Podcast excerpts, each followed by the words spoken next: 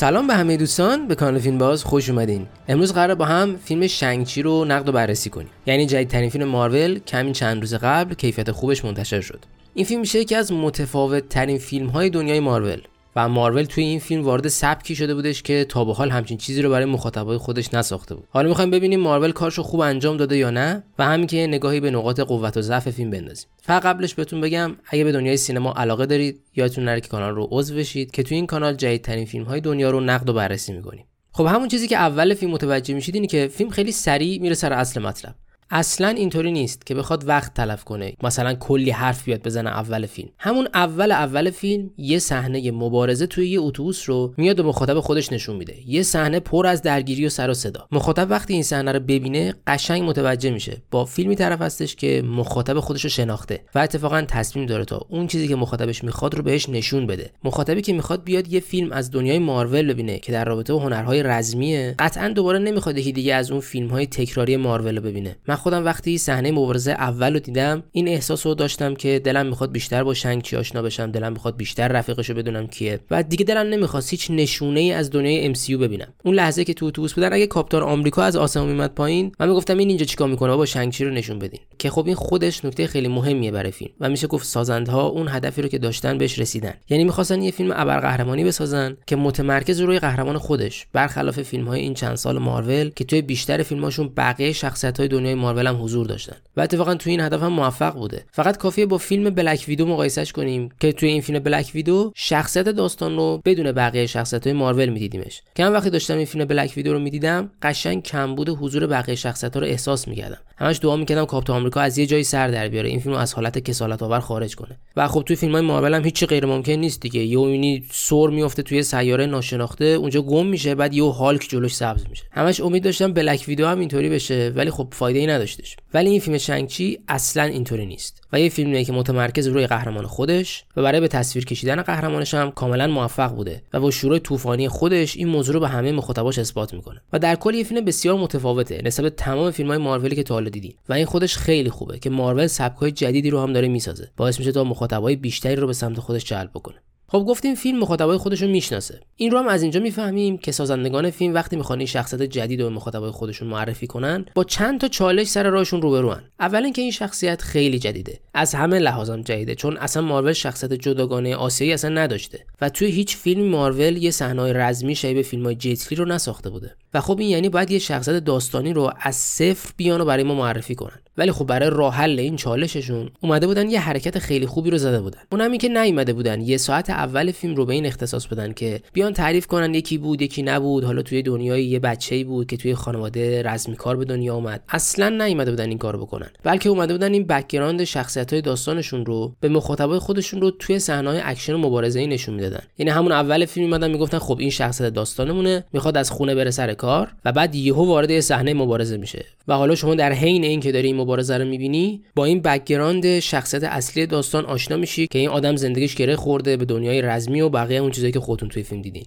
یعنی اومدن عمق شخصیتشون رو به وسیله صحنه‌های اکشن و مخاطب خودشون نشون دادن. نیومده بودن 100 تا دیالوگ بگن. فقط کافیه مقایسهش کنید با فیلم Ant-Man که تقریبا میشه گفت یک ساعت از شروع فیلم گذشته بود تا بالاخره فیلم صحنه‌های اکشن خودشو شروع کرد. تمام یک ساعت اول فیلم رو داشتن آماده سازی می‌کردن برای اینکه شخصیت رو بهمون معرفی کنن. کلی میمدن دیالوگ می‌گفتن که آره این آدم افتاده زندان ولی آدم بدی نیستش نمی‌دونم دلش برای دخترش تنگ شده. یک ساعت اول ما باید این چیزا رو ببینیم تا بالاخره صحنه اکشن شروع بشه. ولی این فیلم Shang-Chi اصلا اینطوری نیست و یه ضرب میره سر اصل مطلب چون مخاطب خودش شناخته. حتی وقتی خواستن شخصیت خواهر Shang-Chi رو هم بهمون معرفی کنن بازم با مبارزه بهمون معرفیش کردن. می‌خواستن نشون بدن خواهر برادرش ناراحته. اول نشون می‌دادن خواهر برادرش رو یه فصل روی رینگ کتک می‌زنه. بعدم که می‌خوان نشون بدن که نه همچین خواهر خیلی هم ناراحت نیست و هنوزم برادرش رو دوست داره نشون میدن که توی صحنه مبارزه بعدی برادرش کمک می‌کنه. و تمام این جنبه شخصیتی رو بدون حتی یک خط دیالوگ به کاراکترهای توی فیلم اضافه می‌کنن. بدون هیچ حرف اضافه به شخصیت های داستانشون عمق میدن که این خودش جنبه مثبت برای این فیلم اکشن به حساب میادش. خب حالا بریم سر وقت اینکه کیفیت ساخت چطور بود و ببینیم کارگردان کارش رو چطور انجام داده بود. خب من این فیلم رو دقیقا بعد از فیلم No Time to Die دیدم.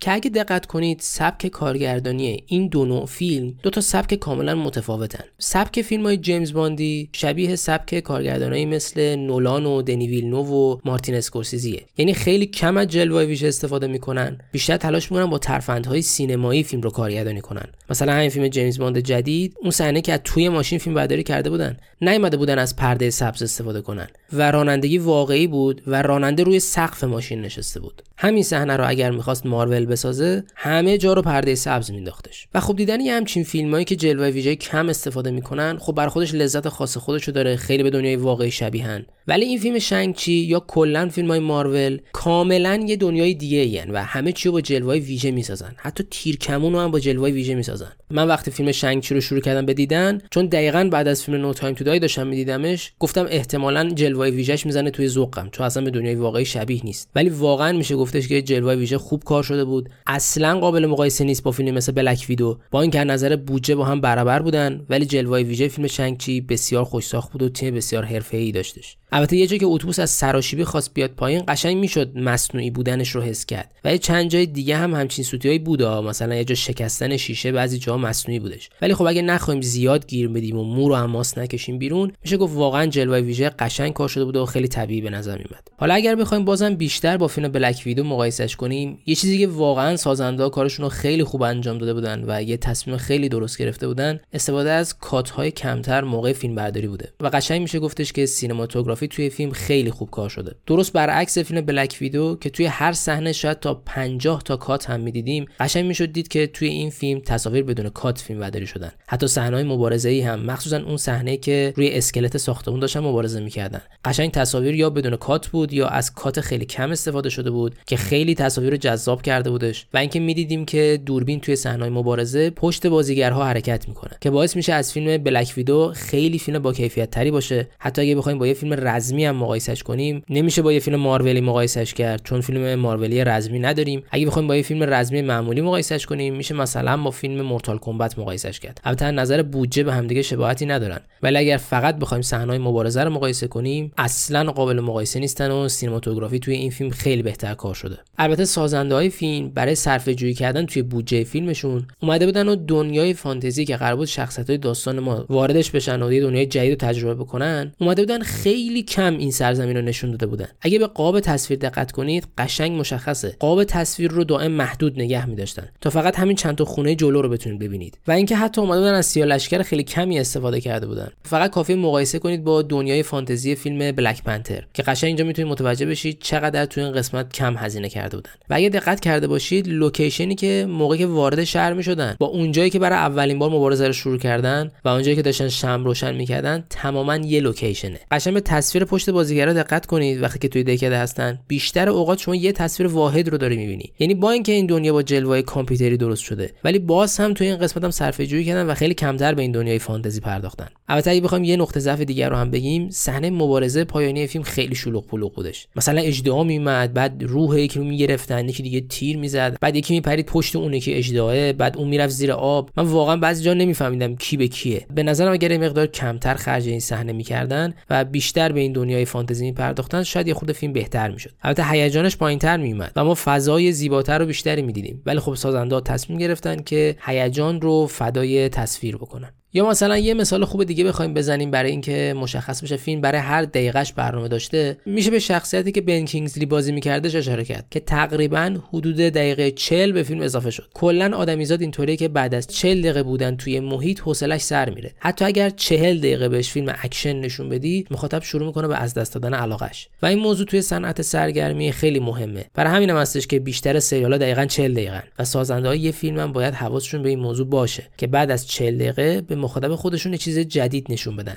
یه شخصیت جدید وارد داستان کنن یا یه اتفاق غافلگیر کننده برای مخاطب بیفته. مثلا یه دفعه کسی کشته بشه. مثل فیلم پدرخوانده که با اتفاقات قافلگیر کننده خودش مخاطب رو حتی سه ساعت هم پای فیلم میشونه. و این فیلم هم می‌بینه که وقتی که قرار رابطه بین شنگچی و پدرش نشون بده و نیاز داره به اینکه یه سری فلش بک بزنه و یه کمی ممکنه برای مخاطب خودش خسته کننده باشه دقیقا حوالی دقیقه چهل بن کینگزلی رو میاره توی فیلم. بن کینگزلی توی فیلم آیرون من دشمن آیرون من بودش و اینجا با یه شخصیت خیالی که نه سر داره نه ته داره پشمالو هم از خیلی بانمکه وارد داستان میشه و جنبه کمدی فیلم رو اضافه می‌کنه. و همین کارهای سازنده است که باعث میشه فیلم اصلا خسته کننده نباشه. در رابطه با بازی ها و کمدی داستان اگر بخوایم صحبت کنیم من خودم وقتی تریلر رو دیدم پیش خودم فکر می‌کردم که بازیگری که نقش شنگچی رو قرار بازی کنه خیلی بازیگر بدی باید باشه. ولی وقتی فیلم رو دیدم به نظرم خیلی هم بد نبود. البته عالی هم نبود یعنی اصلا با بازی اسکارلت جوانسن قابل مقایسه نیست. ولی خب بازی در حد خودش قابل قبول بود. البته بازیگری که نقش خواهر شنگچی رو بازی کرده بود به نظرم خیلی ضعیف بود. کلا احساس نداشت. همه جا صورتش یه حالت بود. موقع شکست موقع پیروزی وقتی که پشت اژدها سواره وقتی رو زمینه داره غذا می‌خوره. در همه حالت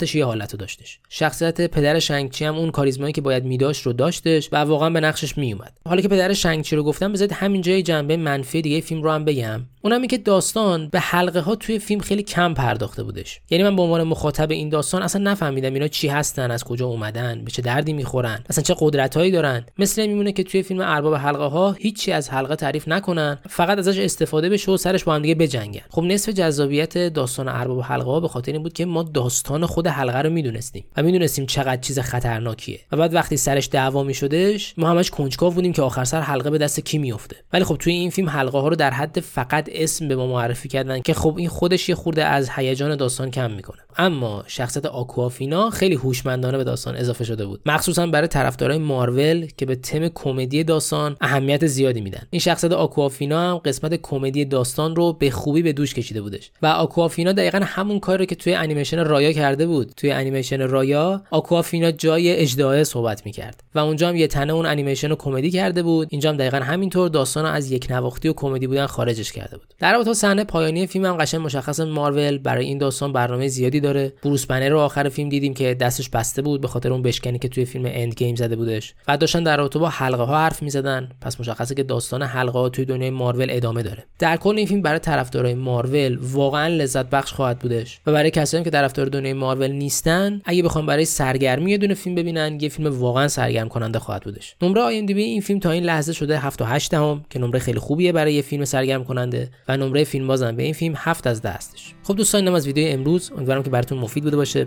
اگه براتون مفید بود حتما ویدیو رو لایک کنید و امیدوارم توی زندگی خودتون موفق باشید و خدا نگهدار. See